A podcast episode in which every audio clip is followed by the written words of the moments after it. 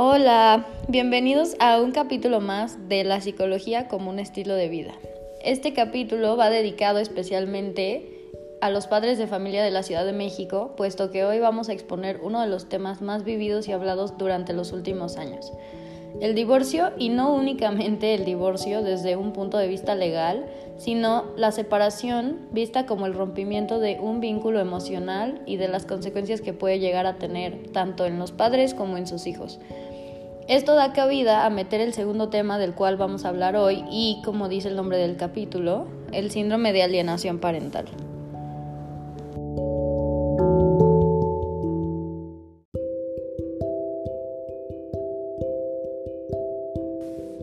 Bueno, primero que nada me voy a presentar con todos ustedes y les doy las gracias por escuchar nuevamente este podcast. Mi nombre es Silvana Cabrera Castañeda, tengo veintitrés años y soy estudiante casi egresada de la carrera de Psicología de la Universidad del Claustro de Sor Juana. Eh, y hoy les vengo a hablar un poco acerca del divorcio y el rompimiento del vínculo del matrimonio como la causa de un síndrome que recientemente se ha hecho visible en nuestra sociedad. Eh, este síndrome es, lo conocemos hoy en día como el síndrome de alienación parental.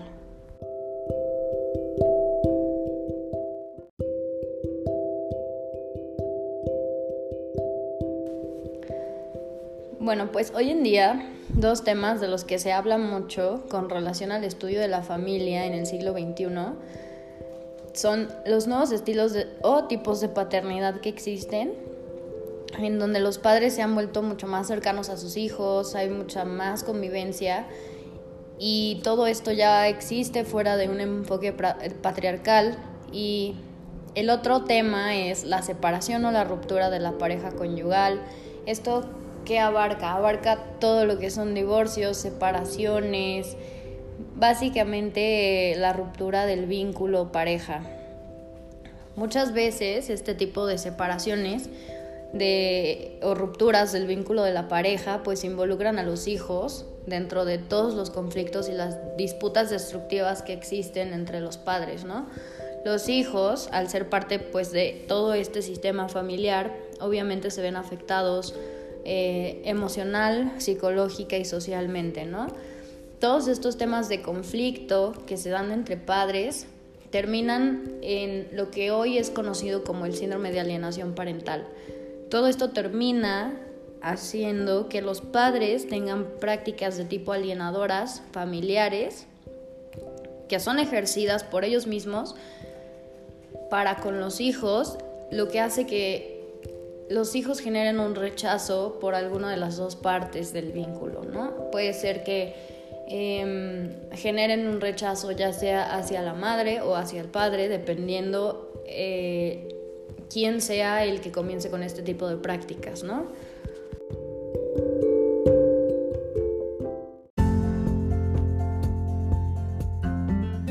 Aquí es como se puede evidenciar fácilmente la disfuncionalidad de la pareja y del sistema familiar como tal, ¿no? El síndrome de alienación parental es muy nuevo, es muy reciente, realmente no hay mucha información acerca de él.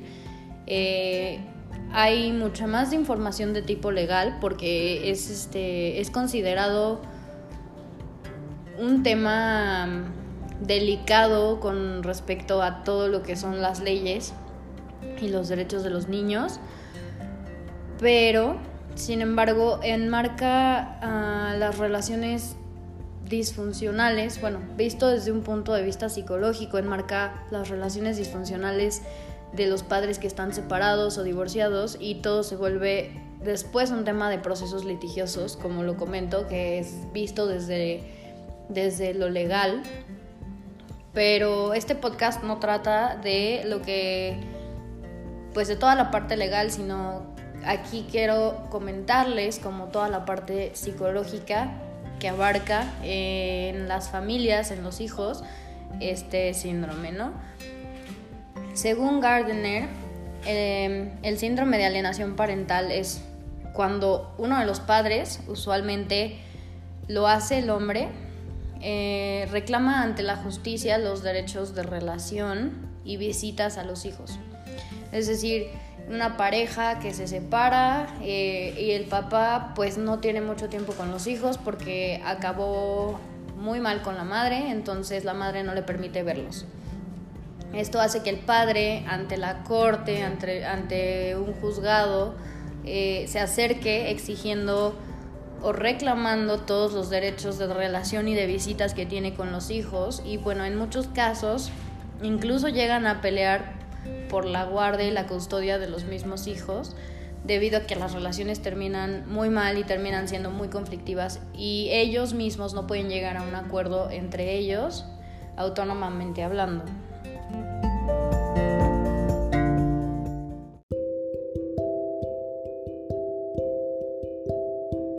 Explicado desde términos un poco más sencillos, como para que sea más fácil que, que entiendan, el, el síndrome de alienación parental pues son las consecuencias de estas estrategias que tienen los padres o los progenitores para lograr que uno de los hijos se vaya de parte de uno de ellos.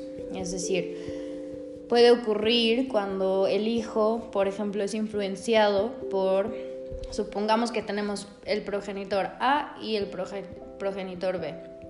Cuando el progenitor A influencia al hijo para rechazar al otro, que es el progenitor B, entonces ahí es cuando se genera este síndrome de alienación parental, porque los niños empiezan a generar un criterio a través de uno de los progenitores, obviamente influenciado por parte de ellos, y empiezan a generar cierto rechazo por una de las dos partes, ¿no?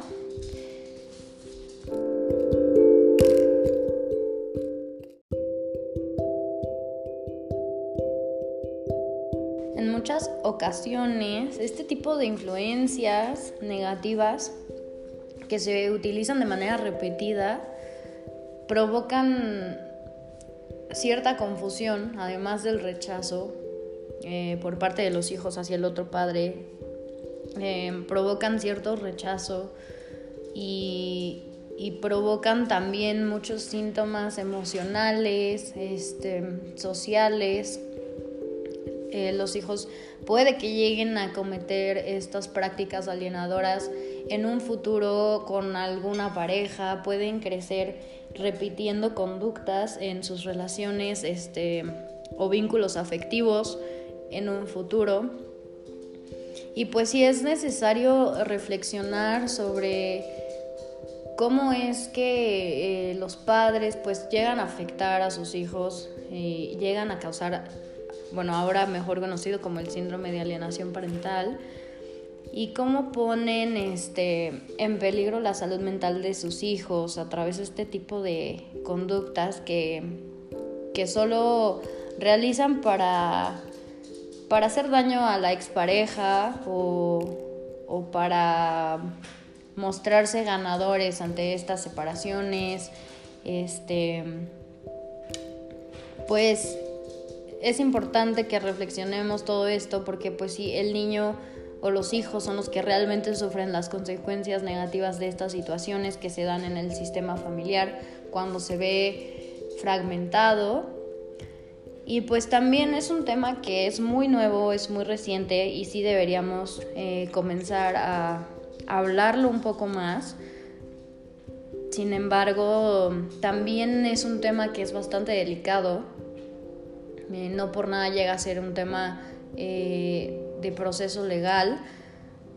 Sin embargo, sí creo que hay que tratar este tema con mucho cuidado, ya que algunos de los padres, para su propia defensa legal, pueden llegar a acusar a, a la expareja por utilizar esto, ¿no? O, o sea, es decir, si no le damos a las personas o a los padres de familia las herramientas correctas y la información correcta sobre este síndrome, puede llegar a, a utilizarlo en contra del otro padre. Entonces creo que es importante este, saber cómo manejar este tipo de situaciones, eh, tener conocimiento eh, sobre estas prácticas y no, no, no, no realizarlas este, ya que pueden tener pues consecuencias a mediano, corto, bueno, corto, mediano, largo plazo en los hijos, ¿no?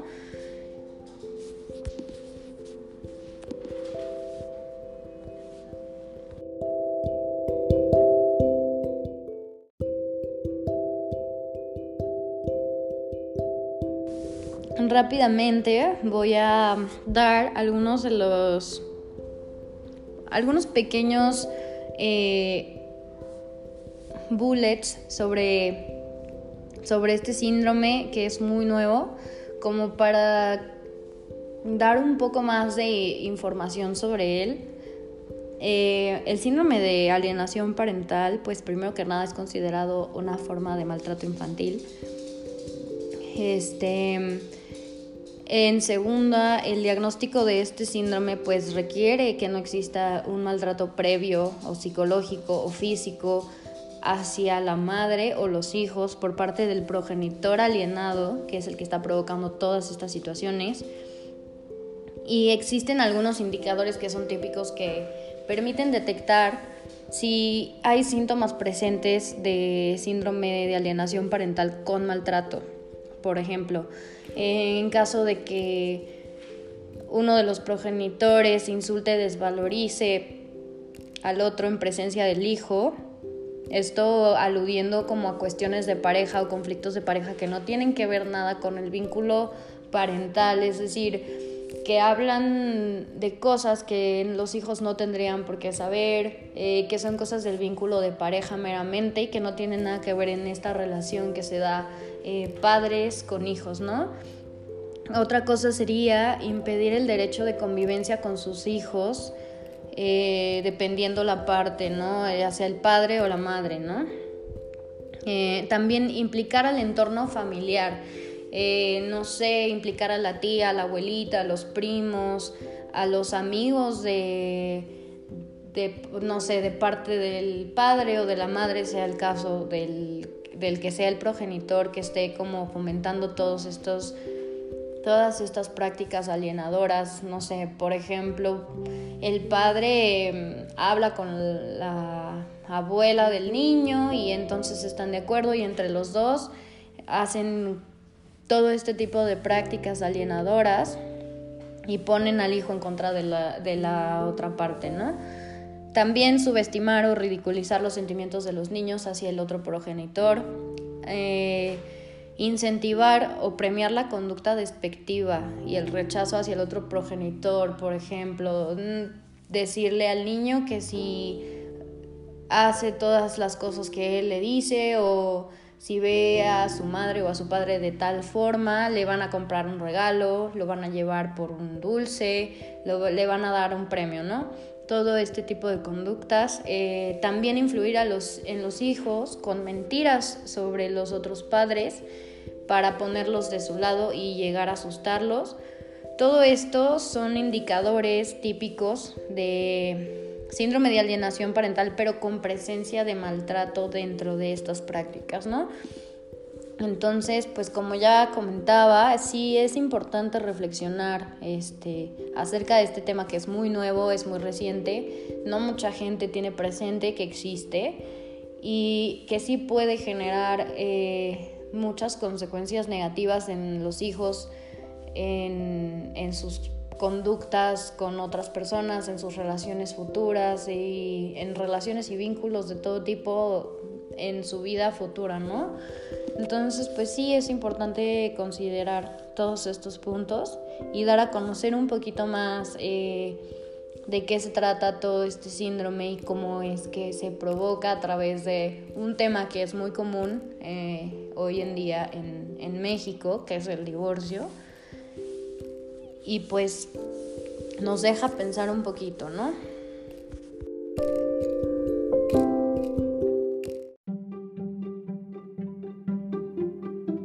Bueno, pues nuevamente yo me despido.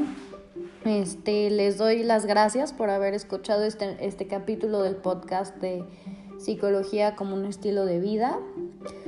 Y pues solo queda ponernos a reflexionar acerca de este tema y muchas gracias a todos de nuevo.